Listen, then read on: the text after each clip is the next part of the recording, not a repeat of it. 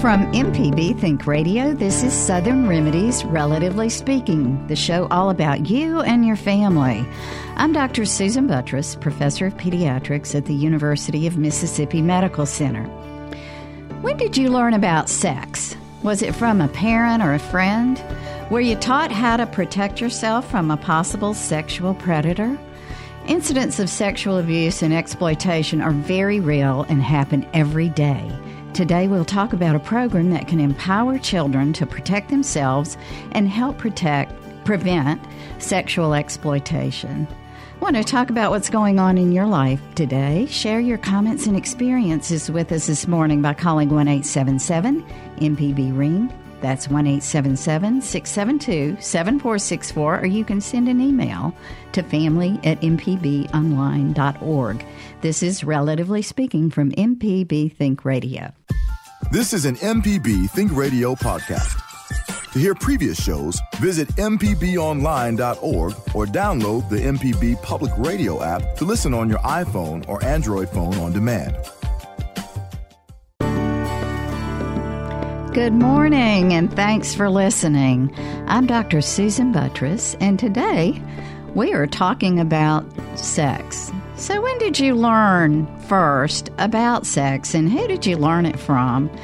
Was it a parent or was it that friend who seemed to know all? What kind of information did you get?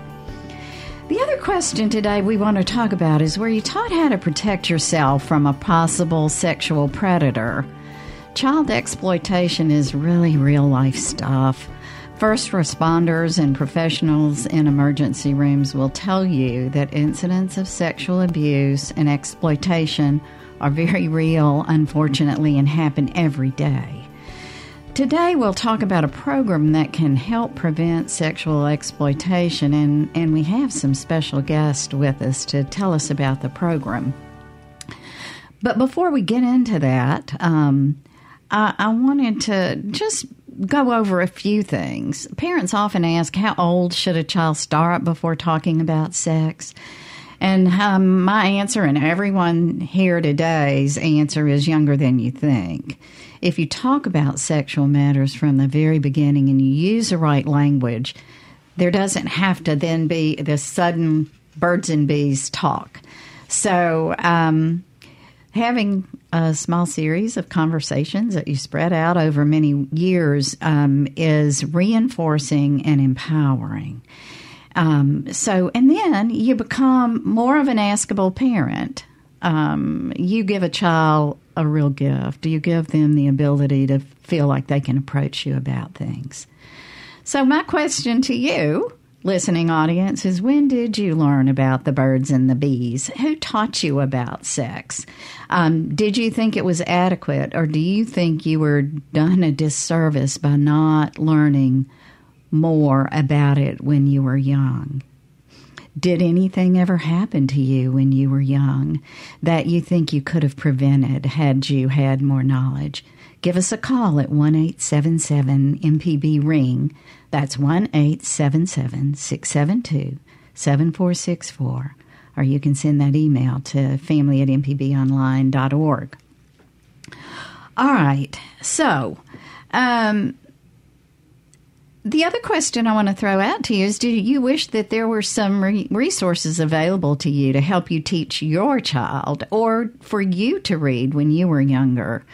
Um, parents who are even very rarely at the loss for words uh, often stumble when it's time to talk to kids about sex. And, um, you know, sometimes uh, having a good book, we'll talk about that. Um, you know, one one thing that I brought up as we were we were uh, waiting to come in the show was that many individuals worry about stranger danger. But what we're getting ready to find out, and we do a lot of warning about stranger danger, and I have a funny story to tell you.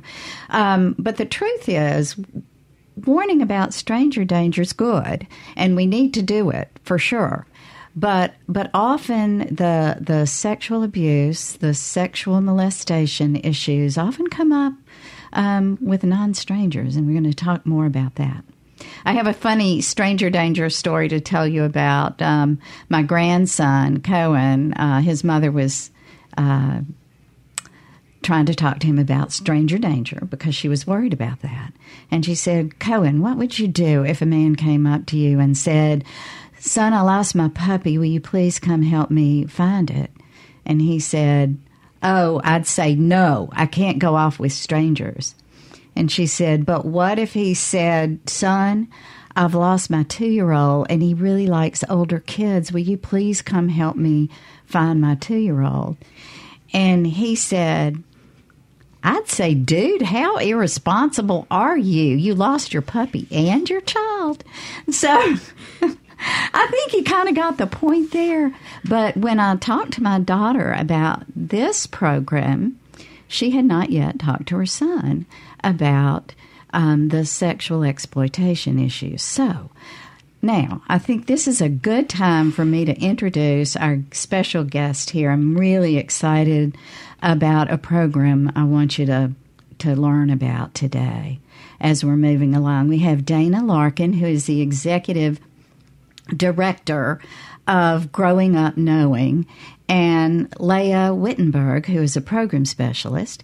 And then I'm delighted to also have Gigi Holder, who is a social worker fellow at our Center for the Advancement of Youth at, at UMMC, and she's going to be a facilitator for the program.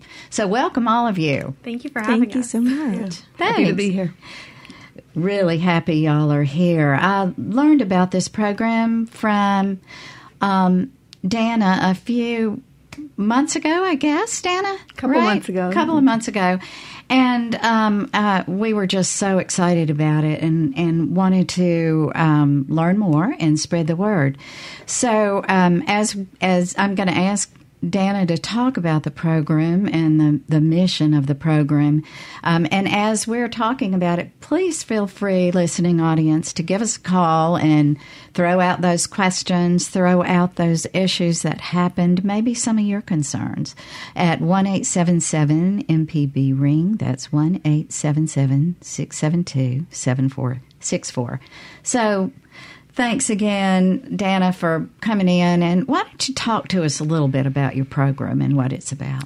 So, our nonprofit is called Growing Up Knowing, which is what we want. We want children to grow up with the information and the knowledge and the communication skills to talk to their parents. Our, um, our first program, um, our premier program, is called the Tween Talk a, it's a comprehensive sex education for middle school age children and their parents or caregivers. Mm-hmm. And we, um, our goals in that, that program is to impart the correct information and to increase the communication between the children and the parents. It's an evidence based curriculum, so it is focused at middle school age children so that hopefully we're getting them before they engage in risky behavior. It's, it's an eight hour two two hours a night session for four weeks, and we educate parents and children together through every mm-hmm. part of the education process. We talk about the body parts. We give them all kinds of communication skills. We talk about um, contraceptives, and we talk about sexually transmitted infections and diseases, and we talk about risky behaviors and how to how to um, combat those and, and how, the strategies to avoid them. And we even draw up a contract between the children and their parent or caregiver so that they can agree on what risky behaviors they're not going to allow in their house and what they're going to allow. And we talk about the future, what they want to be and what kind of person they want to be in the in the future and how a teen pregnancy or an STI might throw up barriers for them to mm-hmm. reach that. Mm-hmm. Great information. Uh, so, as you're going through the program, I think one thing that um, we've talked about is making sure that you really use uh, proper terms for everything that you're teaching about, right? Yeah. And um, the other thing too. Now you're you're talking about the tween talk. Now at the beginning, um, I mentioned how early do you start? Now, certainly you're not suggesting that we start with tweens, right? I know you have other portions of the program. So, when I was helping one of our organizations um, uh, recruit for the Tween Talk, two parents shot their hands up and said, "Wait a minute, what are you waiting for sixth grade for? Our kids need right. information to avoid abuse and bull- and bullying and all that."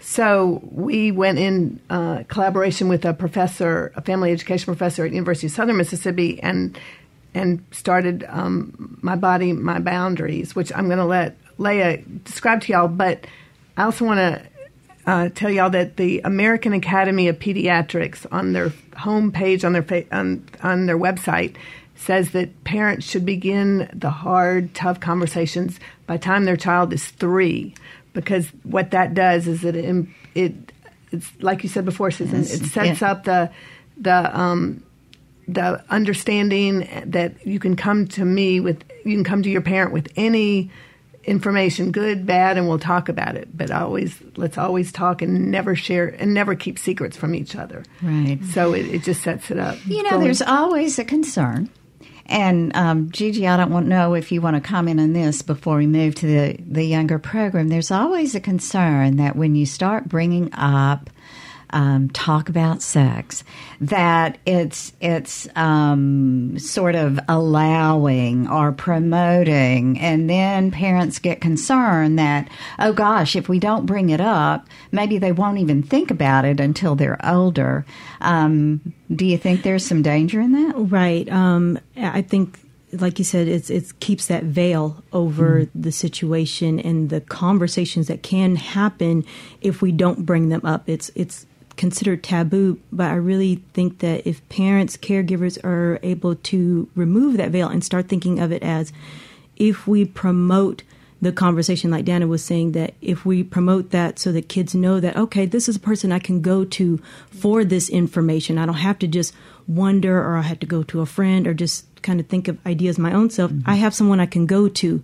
They already know that that's being instilled. So I think that that's something, if we start those conversations earlier, a child knows that I can go to that person. Absolutely. I just would like to add on to that because that was a, a great answer. Is that sex is a normal thing. It's it's it's a reality, and whether parents want to admit it or not, it is just out there in our kids, especially our tweens, everyday life. So yeah, your answer is absolutely right. Yeah, so, yeah, Leah, before we go to our break, um, if you would tell us just a little bit about the the younger program. Yeah, of course. So, yeah. Um, like Dana was saying, My Body, My Boundaries is a program that is a one hour abuse prevention program for kindergarten through fifth graders and their parents or caregivers. And so, we're really trying to start the conversation that will hopefully continue at home over the years as their child grows. So we are teaching children the correct names of their body parts. Um, and one of the reasons that's so important is because using the correct names, penis and vagina, um, like you would use arm and leg, um, increases self esteem for the kids. It increases the actual communication between the kids and their parents. And um, it, it takes away the taboo like Gigi was saying. Um, and so we also are giving um, the kids a way to say no when they feel when they're in, an uncomfortable situation. We're giving them, um, you know, tools to recognize their own physical boundaries and um, really it's a it's a cultural change. And so um, maybe we can continue to talk about that after the break. Yeah after the break um, when we come back i really do want us to talk a little bit more about what you mean by boundaries. Mm-hmm. Um, so listeners want to know when you learned about sex who taught you? Did you have any incidences that happened that maybe could have been been prevented if you had known, if you had only been armed with proper information? Give us a call at one eight seven seven MPB ring. That's one eight seven seven six seven two. 7464. You can send an email to family at mpbonline.org. We want to hear from you. This is Relatively Speaking, and we'll be right back.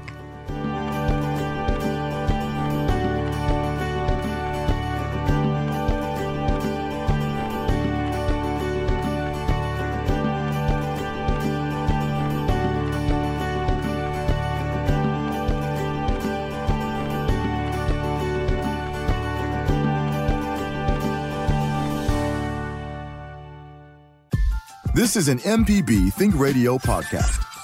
To hear previous shows, visit MPBOnline.org or download the MPB Public Radio app to listen on your iPhone or Android phone on demand. Welcome back. Today we're talking about um, learning about the birds and the bees. Who taught you about sex? And um, was it helpful? Did it help empower you on how to protect yourself, perhaps? Um, maybe prevent an unwanted pregnancy? Did it, or did you find that you didn't get the proper education? Um, I'd really like to hear from you about your stories, your thoughts. Um, you don't have to use your real name if you don't want to, but just give us a call and let us know um, if there were an incident that perhaps happened to you that maybe could have been prevented. Or if you think maybe we should be waiting to teach um, children about sex education. There is information that perhaps that's not the right thing to do, but give us a call at 1 877 MPB Ring. That's 1 877 672 7464. You can send an email to family at mpbonline.org. Well, before the break, we were talking about our our young program and um, teaching children how how they can have boundaries for their their own bodies. And we were talking with uh, Leah, who is um, the the program director. Pro- program, specialist. on, um, all the same. Yeah, all the same. Okay, Leah, tell us a little mm-hmm. bit more about the the boundary setting, because I mm-hmm. will say that as a grandparent, there are a couple of things on the boundary setting that that made me take a little bit of a breath mm-hmm. Um, the hugs and such. Why don't you talk about that? Yeah, for sure. Thank you. So, um, definitely, like you're saying, and like I said before the break, it is really a cultural change. So, um, you know, often if when you have a grandparent that you have hasn't seen their grandchild in many months, you know, you walk into the room and you see your grandchild and you just kind of like pick them up and hug them, and that really is actually teaching our kids an opposite lesson of trust because if we're telling our kids that they have to hug or kiss or touch someone even a family member and and they don't get a choice in that even if they don't feel like it at the time, that's kind of telling them that, you know, any any adult can do that to them, any child can do that to them. And so what we are really trying to instill is this idea that your body is your body and no matter how old you are, you get to decide if you want to be hugged or touched. And so um, one of the things that we talk about is, you know, if you, that one, it's okay to say no um, if someone asks to hug you, and also that it's important you have to ask permission before you hug, before you touch someone else, before they touch you.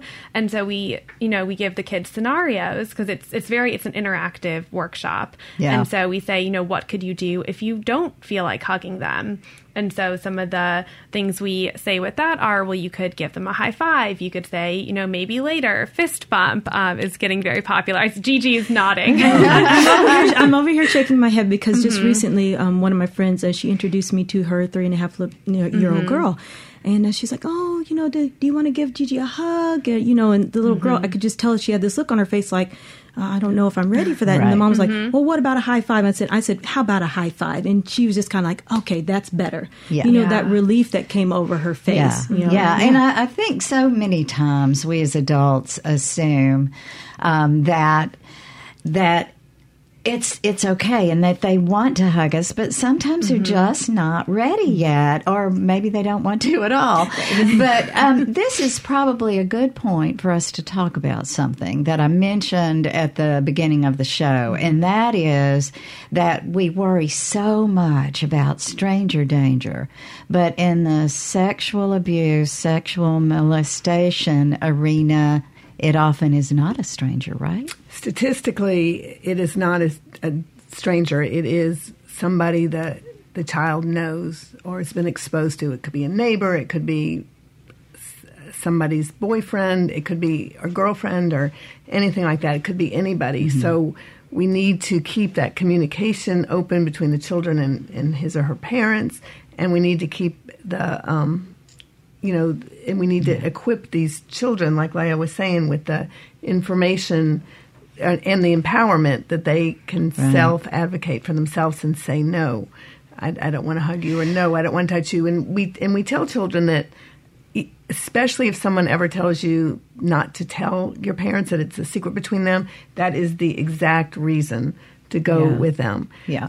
So I think you know I I know that we want to wait, make. I said that wrong. I'm sorry. What? It's the exact reason to go tell your parent. Yeah, I yeah. just needed to finish that. And if I can just say that actually is a technical term, it's called grooming. I think that that's something that parents and caregivers need to know that when a child is being talked to by again someone that they trust that they know and they're saying oh like i'll give you some candy or i'll get you know mm-hmm. that is called the grooming process the person is gaining that child's trust so that in the end it's like don't tell don't tell that this happened Yeah. And it may have happened to an older relative and they never told. And so now it's happening to a younger child. So just, I, I think everybody needs to listen and keep that in mind. Um, let's go on to the phones. We have Linda in Port Gibson. Morning, Linda. Thanks for calling. Good morning. Uh, I want to handle this as delicate as I can. Sure. Okay. Um, when I got 13 and, you know, I, you know, had my cycle and everything, hmm and I was just, I was a doorknob. My mother just said it as subtle as she could. She said, uh, she said, now you are becoming to be a big girl. And she said, don't, uh, you know, don't let the boys be, you know, be messing around with you, or you will soon find out that you have a, a baby coming. And I was saying that it scared me. Uh huh. It really did.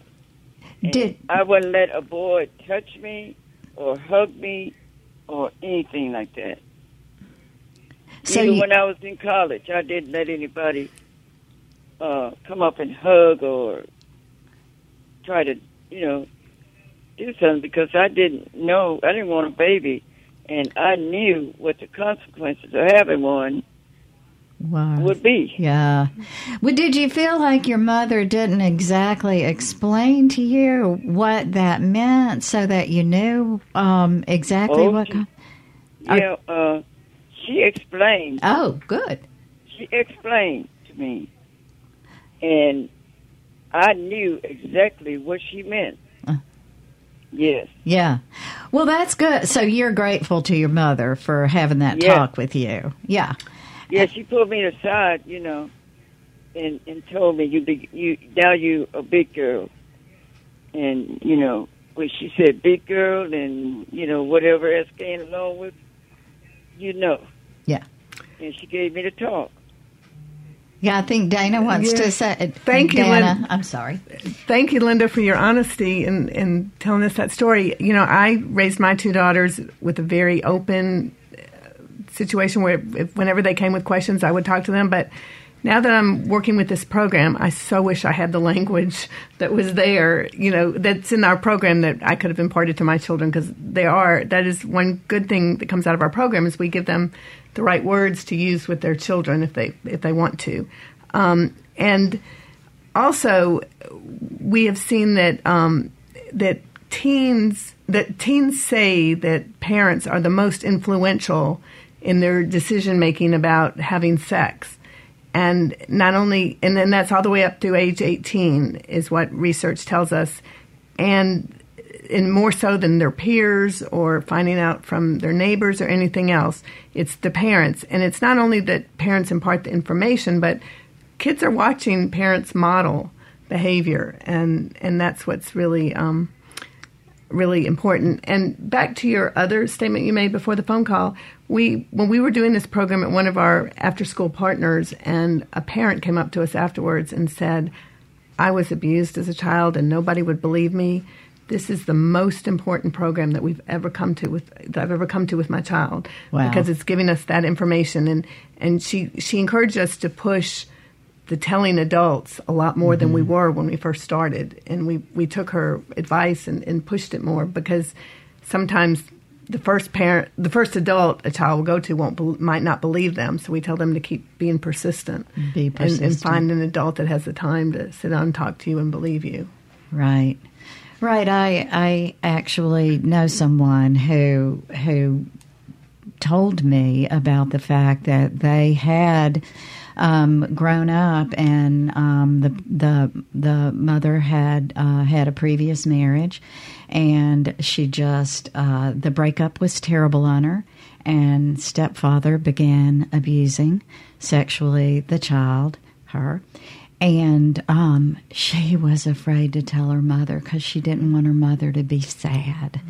And so I know those kinds of situations happen all the time, and we just have to be so thoughtful about making sure that we empower children and we let them know that there is such a thing. Um, I appreciate that term, the grooming term, that people will, you know, give you stuff or um, warn you about why you shouldn't tell or whatever. Um, another piece of data that we like to brag about that have come out of our programs is that uh, all the parents that have participated in our tween talk, the comprehensive sex education, 54% of them were teen parents themselves, which means they're trying to stop the cycle in their own families, which is just huge. That's wonderful. Yeah, mm-hmm. that's Im- important information.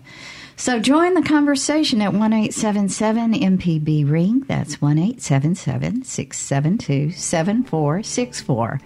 Um, I think I'm being told we're going to go to break, and we have a couple of callers on the line. Michelle and John, hang on, and we'll be with you right after this break. We're talking about sex education and empowering children to keep them safe. This is Relatively Speaking. I'm Dr. Susan Buttross, and we'll be right back.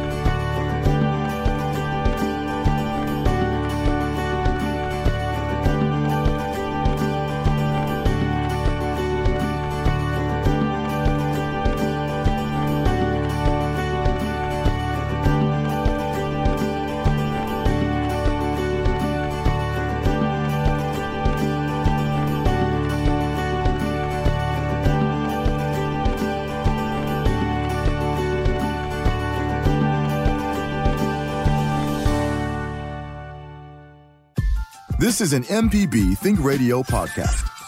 To hear previous shows, visit MPBOnline.org or download the MPB Public Radio app to listen on your iPhone or Android phone on demand.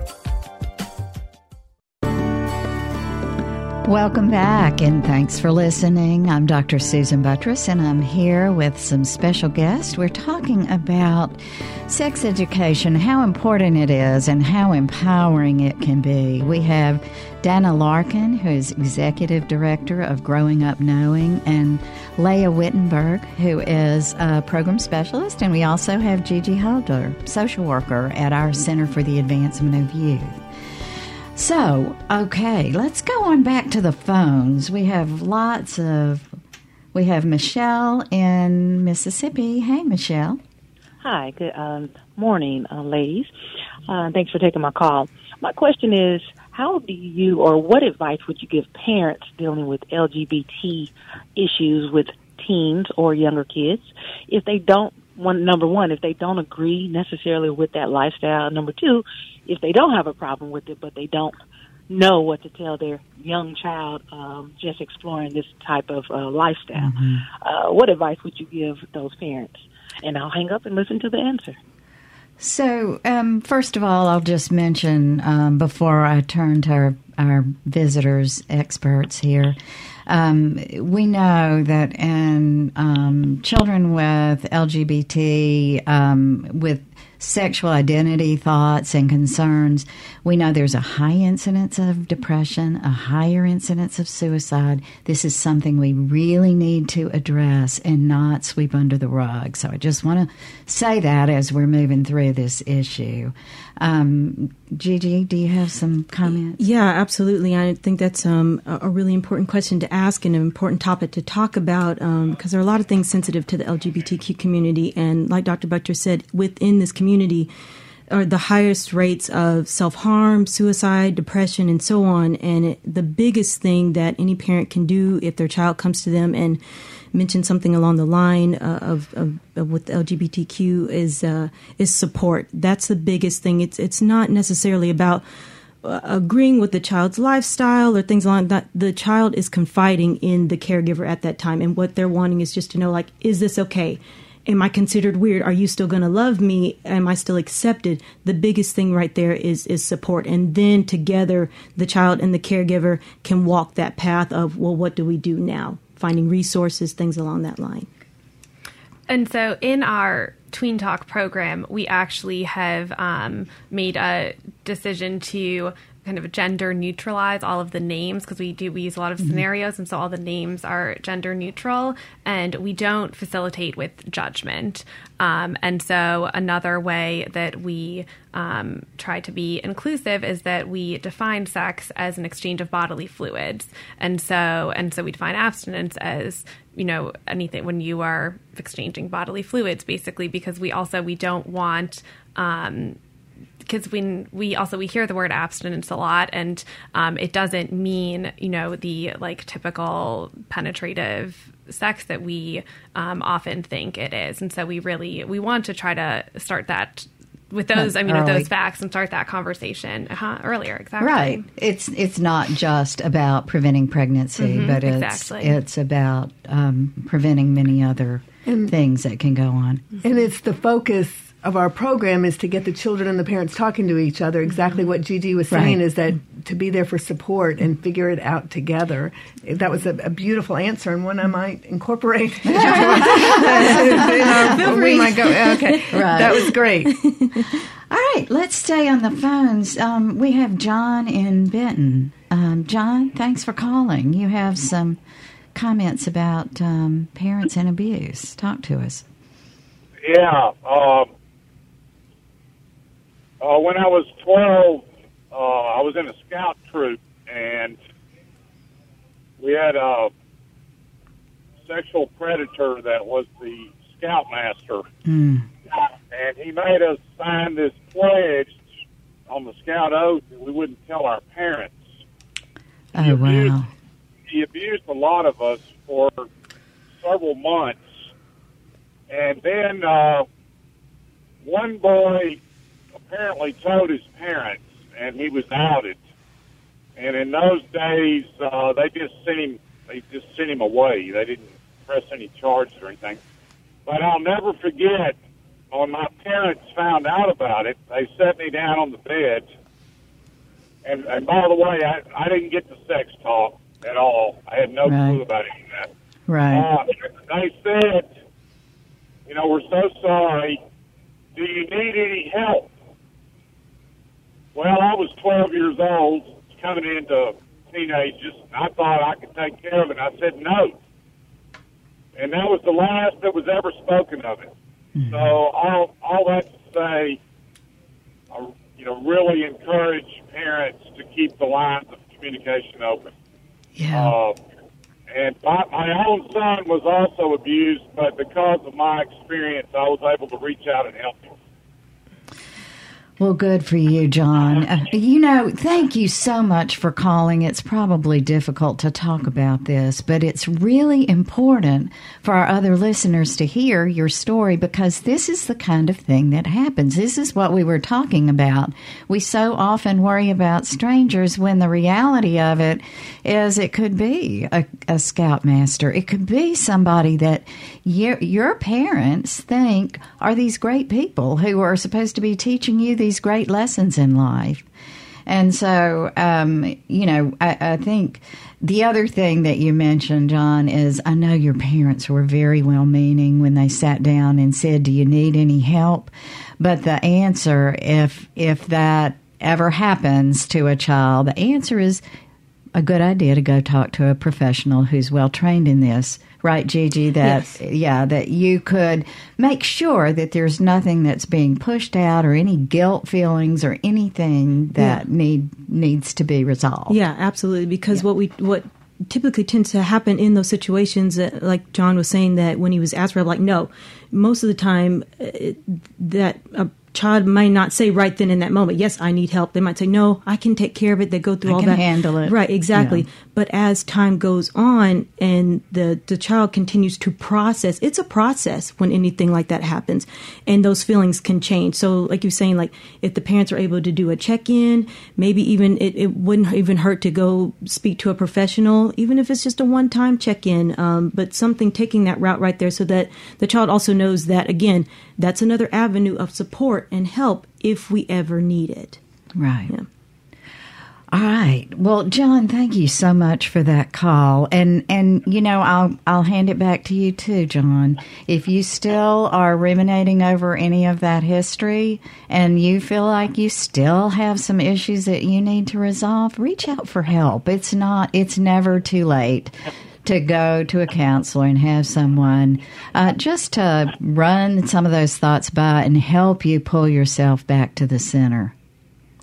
Okay, uh, can I make a quick comment? Sure.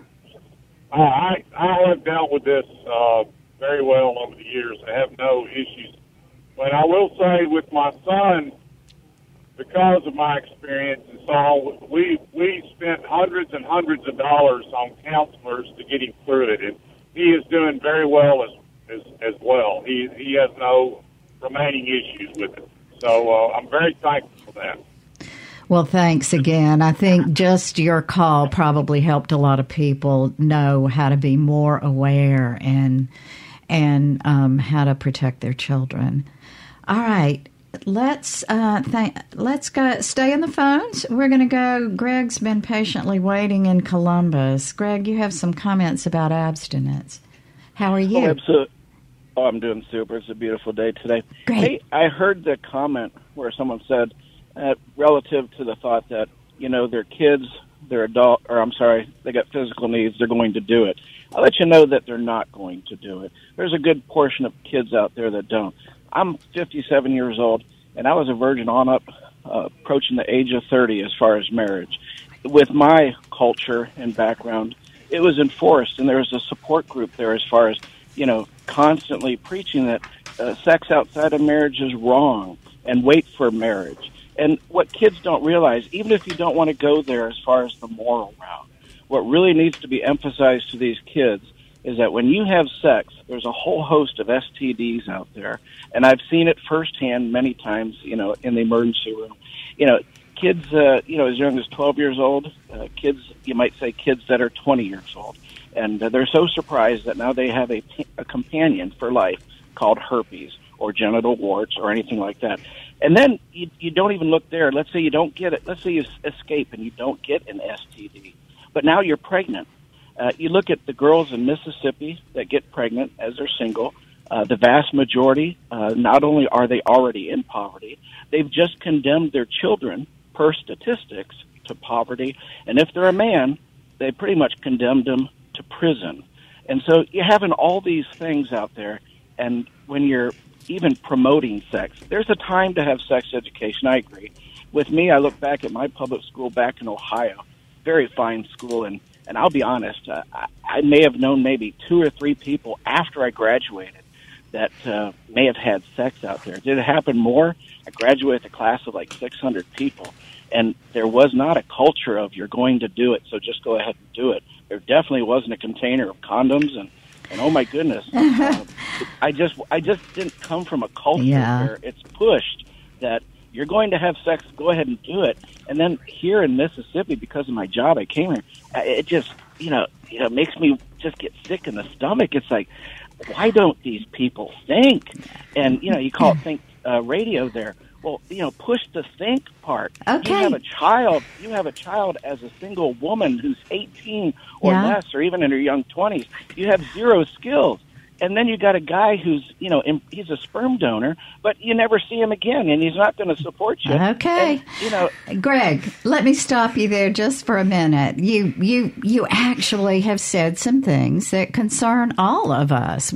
Teen pregnancy is high. We know that STDs are rampant and in some areas they're on the increase. We know all that and I hear you it sounds like you work in an emergency room and you you've seen a lot.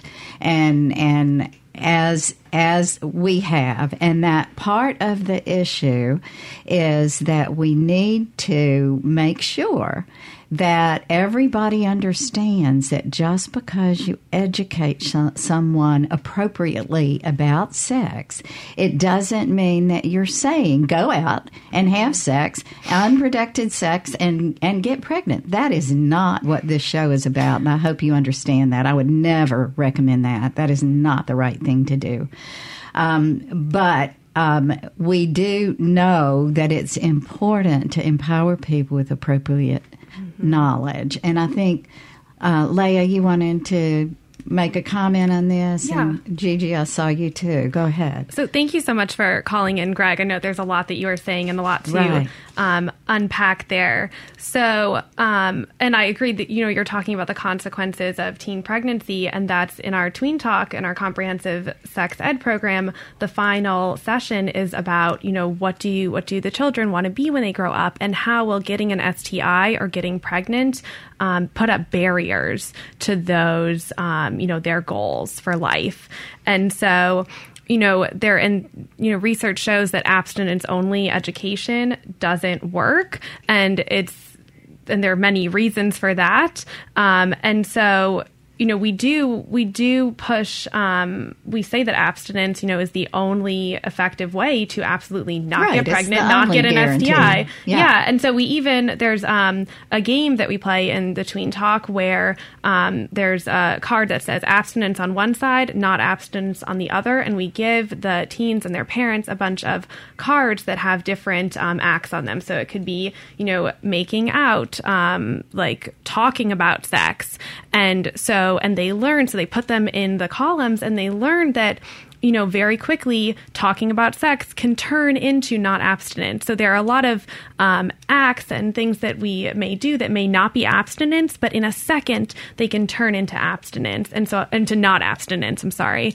So that is, you know, a way that we are educating these families and giving them the correct information. And instead of just, you know, telling them, don't have sex, you will get an STI and die, a la Mean Girls. Um, and so, no, but really, um, yeah, yeah. I, I, think, Greg, I really appreciate you calling mm-hmm. because I think this is exactly what we need to be talking about. And, and I hear your frustration, mm-hmm. and I believe we all have it. We wish that um, we would have a lower rate of teen pregnancy. We wish that we would have a lower rate of STIs, and we we we know that um, educating people to understand better is probably the best way we can go to to get to that end. I know we need to go ahead and take. Um, our final break. Um, and when we come back, we'll keep talking about this. It's very important issue: sex education. Um, who who should get it? How early should it start? Um, what should we be saying? Um, what happened to you? Give us a call at one eight seven seven MPB ring. That's one eight seven seven six seven two. 7464. You can send an email to family at mpbonline.org. This is Relatively Speaking. We'll be right back.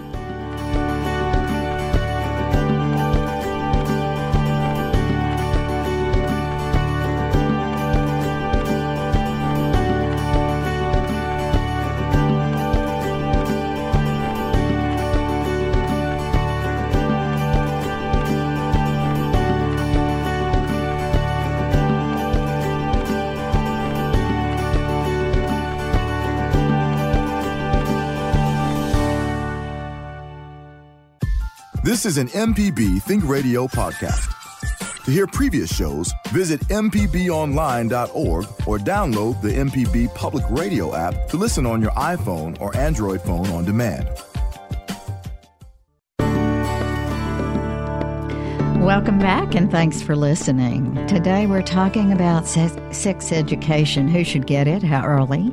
Um, why? Why do we talk about it anyway? Um, is there a danger in perhaps increasing the frequency of um, children having sex? So, our, our point today is that we want to make sure that, that everybody understands that th- this is empowering children to make informed decisions. So, um, before the break, we were talking with um, about the fact of um, why abstinence only is is not um, the right message because it doesn't work. Um, uh, Dana, I think you wanted to make a couple of comments, and then Gigi, we'll turn it back to you. So, I was thinking during your que- during that question that um, Elizabeth Smart, who was kidnapped and raped over and over while in captivity, is now on the Speakers Bureau talking about how abstinence only education really hurts young women because a lot of times it's not their choice. Um, they get bullied and they get raped and whatever, and then if they also have to go through that emotional trip with um, with with not being uh, a virgin anymore, and and but the choice was taken from them, then there's a whole lot of shame. So it's not it's not beneficial to, to young women to be to have abstinence only education. Yeah, and I was thinking, I was shaking my head over here because I heard that key word that you said, Dana, about choice. And when we limit the the choices that young people have when it comes to the topic of sex, you know, well, what are some things I can do? There is abstinence, there is contraception, there's wh- whatever it is. Um, but when we limit those choices and we say something like abstinence is the only way to go, then uh, again, it can just be really limiting. Um, I, I was also thinking too about what we were talking about if if abstinence is talked about and therefore uh, or if sex education is not talked about and then therefore like it equals like we kids won't do it or anything like that. I think what I would like to leave uh, individuals with is about just being able to empower kids to make an informed decision. And it does go back to that word choice. If we think about it, kind of equating. Uh, if you think about um, uh, sex, comparing it to like with smoking, you know, like we talk about kids, we we talk about um, the importance of kids not smoking, not picking up that habit early or anything like that. But to not talk about it, well, then again, it goes back to it creates that veil over it, and and we're not giving kids an, an informed, um, we're not giving them a choice when it comes to it, things along that line. So I just want to say that when it comes to that, it's it's a behavior, it's a health behavior, and to give information about it is to provide those with um, so that they can make a choice and have an informed decision later on down the line. Right, and and I want to remind everybody too that this is not just about teen sex education. I want everybody to remember that the very young child needs to to be taught, to be informed, to understand that it's okay to come to mama or daddy or grandparent or whomever um, they think might be their protector if somebody is touching them in a bad way. So you've got to open up the lines of communication. Remember what I said at the very beginning is that that is one of those gifts that you can give your children is to make sure that they know that they can ask you a question or tell you anything. Um, that nothing is taboo. That that the lines of communication are open. That's a gift. So, um, Dana, Leah, any other comments, parting words? Well, I just want to uh, encourage y'all to go to our website, www.growingupknowing.org, and contact us, read about all of our programs, and contact us. We partner with community organizations, with schools, with houses of worship, with Girl Scout, Boy Scout troops, whatever, to impart our to bring our program at no cost to the partnering organization. And so I hope um, so. Con- you can contact us through our website, and and or call us at the number on our website, and um, we would be happy to respond. Leah? And also, like Susan was just saying, talking, starting really young, we actually have recently been working with early childhood experts to bring down our My Body, My Boundaries program for elementary families for families of three and four year olds. And so we actually piloted that this past weekend and we'll be rolling it out at um, early childhood centers across the state. So if you have any connections at early childhood centers um, that would, you think, want this information, um, that would also be wonderful. And we are excited to announce that the Mississippi chapter of the American Academy of Pediatrics recently wrote a letter of endorsement for both our My Body, My Boundaries for elementary families and for our upcoming early childhood Um, so you can find that also on our website, Facebook, Instagram, Twitter, LinkedIn. We're all we're very connected. well, thank you so much. Thank Thanks you. to all three of you for being here. I, I, I hope our listeners felt like they got some really good information. I know I did, and the, I've looked hard at this program, and it looks like an excellent one. So I would encourage you to join in when you have an opportunity. Today's show is engineered by Jay White. Our call screener was Michelle McAdoo, and I'm Dr. Susan Buttross. So please join us next Tuesday at 11 for Relatively Speaking, and stay tuned for NPR's Here and Now coming up next on MPB Think Radio.